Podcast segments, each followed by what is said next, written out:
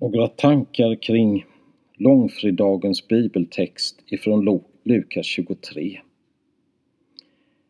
Visst finns det många ord som både sårar och som läker. Och dialogen som var den här första långfredagsmorgonen var verkligen hetsk. Från de som tittade på kom ord som Stig ner från korset om du nu är Guds son. Jag kan tänka mig att det var massa skratt efteråt. Och från de som var religiösa ledare. Han hjälpte andra men inte kan han hjälpa sig själv. Och från soldaterna kom det Om du är judarnas kung, så hjälp dig själv.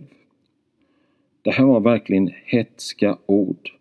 Vresiga och fulla av sarkasm, fulla av hat.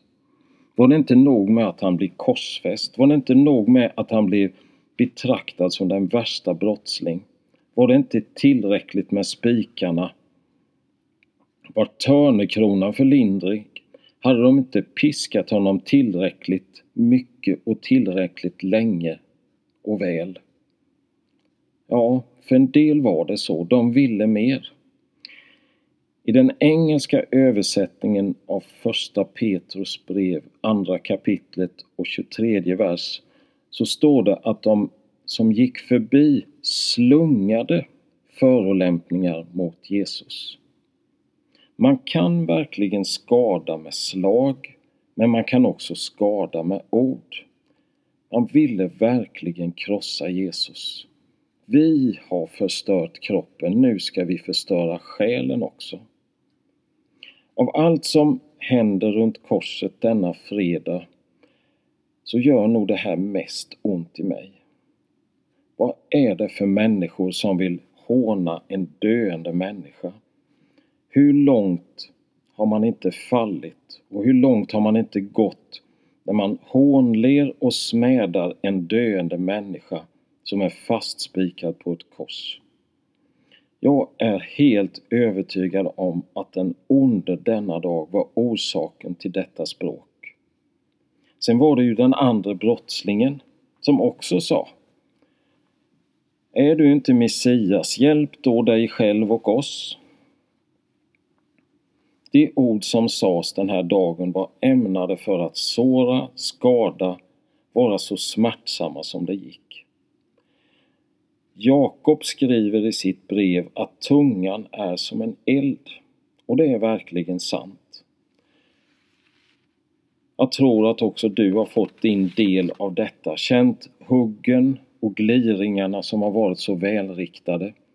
Ord som sitter kvar på något konstigt sätt där inne. Det är som den där pilen som fortfarande sitter fast under huden. Men i Petrus andra brev skriver han När han blev hånad svarade han inte med hån. När han fick lida svarade han inte med hot utan han överlämnade sin sak åt honom som dömer rättvist. Jesus smädade inte tillbaka. Han förtalade inte. Han sa inte Kom hit, och säg det där rakt i ansiktet på mig en gång till. Vänta bara till uppståndelsen, då kommer jag ge igen. Nej, Jesus överlämnade sin sak åt honom som dömer rättvist. Och han sa Fader förlåt dem, för de vet inte vad de gör. Det här är bara nåd. Men varför, varför måste detta hända? Det var för oss som Jesus led och dog. När Lukas berättar om Jesu död är grundtanken att korset ska vara och bli vårt enda hopp. Men ändå kan man ju ställa sig frågan varför behövde det ske? Varför? Korset, det här lidandet, det grymma, allt det där människorna gjorde så elakt Ja, nästan varje dag hör vi genom massmedia hur människor plågas och lider. Och det är människovållat lidande. Det finns så mycket lidande nu under coronakrisen. Var hälsad kors mitt enda hopp. Så står det på August Strindbergs gravsten i Stockholm. Ave crux spes unica. Han ville ha det så, för det var så. Korset hade blivit hans enda hopp. Ja, inte såg Strindberg det så under sina yngre dagar. Vad var det som fick honom att se korset som sitt enda hopp till sist? Av berättelsen om Jesu sista vecka och lidande på korset var troligen det första man ställde samman på väg att det skulle bli evangelier som vi kan läsa nu. Och man gjorde det väldigt tidigt när många vittnen ännu fanns. Det är inte bara en berättelse om en idealist, en mästare, en välgörares död, inte en martyrberättelse. Om man läser en biografi om någon berömd människa så tror jag inte det ägnas så mycket tid åt när den personen dör. Men när man studerar evangelierna ser man att Bibeln saktar farten när den berättar händelserna kring Stilla veckan. En tredjedel av textmängden i evangelierna ägnas åt Jesus sista dagar och de händelserna runt hans död och uppståndelse. Alla fyra evangelierna, Matteus, Markus, Lukas och Johannes, såg döden som det centrala mysteriet i Jesu verksamhet. Det är bara två av evangelierna som återger Jesu födelse.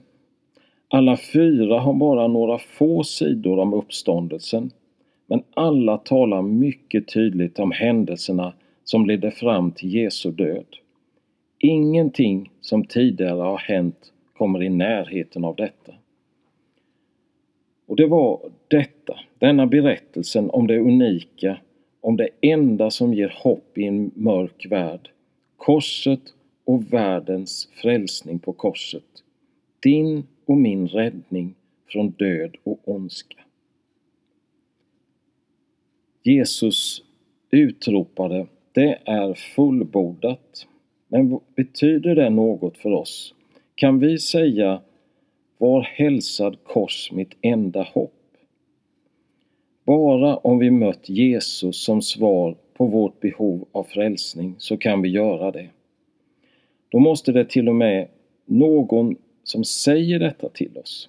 Kanske genom en predikan, kanske genom ett vittnesbörd, ja, grannar emellan. Jag tror att det var en sådan predikan som Strindberg fick höra och vände om. Predikan om korset och dess nödvändighet. Det som var en sån stötesten och en sån dårskap, skriver Paulus, och ändå ville han inte predika något annat. Och det här var ju verkligen vad en av rövarna hade upptäckt. Hans liv hade varit en kamp. Han hade kämpat för att vinna så mycket som möjligt av denna världens goda. Och i den där kampen blev han en som inte drog sig för att begå brott för att nå sina syften. Och hur mycket vann han på det innan han åkte fast? Det vet vi inte. Vi vet bara att han dömdes till döden för sina brott. Han korsfästes och så började hans sista kamp. Han fick utstå samma yttre plågor som Jesus. De råa soldaternas smutsiga, grymma hantering av hans kropp. Den ende som nu kunde hjälpa och ville hjälpa, det var Jesus. I hans sista kamp så förändrades allt på ett förunderligt sätt. På korset så kunde den här rövaren se tillbaka på sitt liv, på allt han gjort, allt han hade försummat och kanske för första gången i sitt liv så bröt det fram en syndabekännelse i hans inre, en äkta sorg och en ånger inför Gud. Och vad var det han sa till sin rövarkollega? Fruktar inte heller du Gud, du som är under samma dom. Vår dom är rättvis, vi får vad vi har förtjänat. Och så tillägger han, men han har inte gjort något ont. Det fanns inte bara ånger hos den här rövaren, också fanns fröet till tro. Det är möjligt att han hade hört om Jesus tidigare. I vart fall så lärde han känna honom nu på mycket nära håll. Och det är märkligt med den här rövarens tro. Han sätter sitt hopp till en pinad, blödande, korsfäst och döende människa som hänger vid hans sida. Och på något sätt så ser han honom som den ende som kan hjälpa och rädda. Och han vänder sig mot Jesus och säger Herre, tänk på mig när du kommer i ditt rike. Och så får han höra dessa befriande, livgivande orden. Sannerligen, redan idag ska du vara med mig i paradisen. Vilket himmelskt ord! Jag tror aldrig han hade kunnat ana sig till det här svaret. Och det bär honom genom de sista kvalen och gör att hans sista kamp slutar i himmelsk frid. Så dör den här rövaren och går i samma stund in i paradiset. Och han blev sedd av Jesus Kristus. Rövaren hade upptäckt att Jesus såg honom för att han var den han var. Han behövde inte dölja sig och han kunde inte dölja sig. Ja, han kunde inte ens dölja sig för sig själv. Jag vet dig visst att du ser på mig och vad jag ber vill du höra. Så skydda mig med din starka hand, du Fader god utan like och låt mig växa för livets land som är ditt himmelska rike. Jag är så glad att få tacka dig och gärna vill jag det göra. Jag vet det visst att du ser på mig och vad jag ber vill du höra. Det var nu rövarens liv började blomma.